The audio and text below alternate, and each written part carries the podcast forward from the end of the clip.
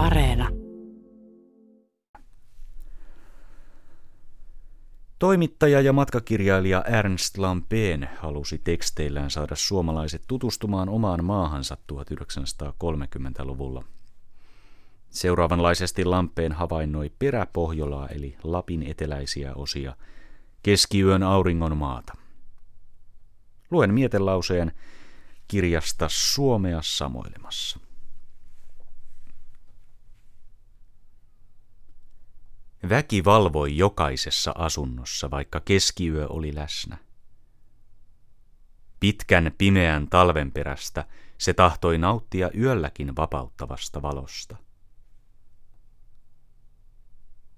Suurten vastakohtien maa.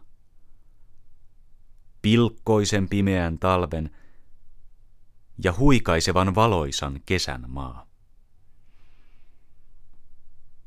Talvella hallitsee pahan pimeä horna, oikea ahriman. Kesällä hänen ikivihollisensa, valoisa ormust.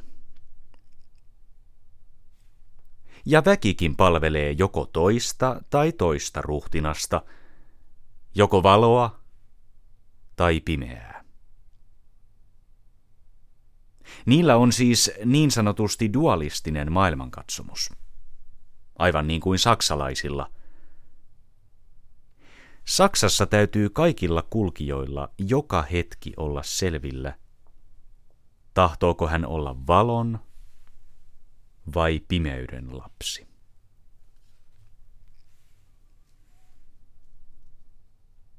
Näin kirjoitti Ernst Lampeen matkakirjassaan Suomea samoilemassa valikoima matkailupakinoita ja kulttuurikuvia – Vuosi oli 1934.